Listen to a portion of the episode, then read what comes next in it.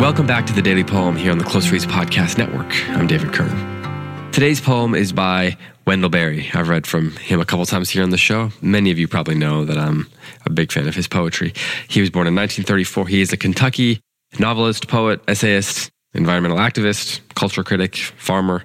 And the poem that I'm going to read today was recommended by a listener on Facebook. It's called The Vacation, and it seems, given the time of year, the appropriate time to go ahead and read it. This is how it goes. This is Wendell Berry's The Vacation. Once there was a man who filmed his vacation. He went flying down the river in his boat with his video camera to his eye, making a moving picture of the moving river upon which his sleek boat moved swiftly toward the end of his vacation. He showed his vacation to his camera, which pictured it, preserving it forever. The river, the trees, the sky, the light, the bow of his rushing boat behind which he stood with his camera, preserving his vacation even as he was having it, so that after he had had it, he would still have it. It would be there. With the flick of a switch, it would be there. But he would not be in it. He would never be in it. I remember speaking with Wendell Berry once for an interview that we did that ended up in our magazine, Forma.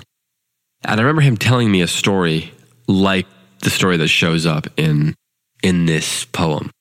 He wrote about it in other places as well. He references it in his fiction, like in Jayber Crow, and in many of his essays. But here we have this story of a man out on the river, enjoying the day, presumably. And Berry told me that over the years he remembers seeing people out on the river that he lives nearby, that his house overlooks actually, and he'd see them. He used to be that he'd see them enjoying themselves, taking in nature, um, paying very close attention to things. Now, when he sees people doing that, he sees them paying attention through their phones, through their video cameras. And he said that this concerns him because he's worried. And I don't want to put words into his mouth, but I think what this, I'm going to go just on the poem here. I think what this poem is talking about is the idea of imagination atrophying. I think that what he would say is that while the lens, while the camera is a wonderful thing for the purpose of preservation, and we know Berry is very concerned with preservation, preservation of cultures, preservation of people, practices, places, all those things are very important to him, the preservation of those things. And a camera can be a great tool in doing that, but it's also inherently necessarily limiting. And when we don't allow ourselves to be present in a moment, in a place, um, to take it in with the full scope of our of our ability to see then our imagination becomes inherently limited as well. And that that can lead to our imaginations atrophying. So I don't think he would say, don't take pictures of your vacations or don't take videos of your vacations. But I think he would say, understand the place of those things.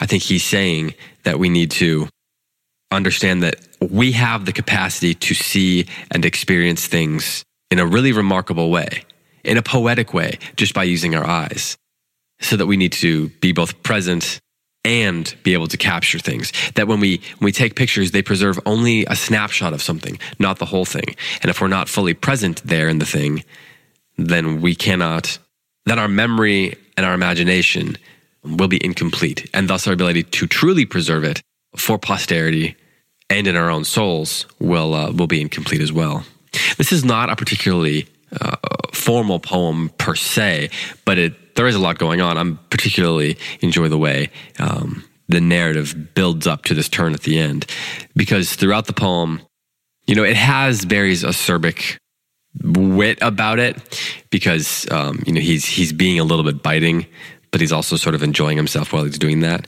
Uh, this is that's classic Berry uh, in, in a lot of ways.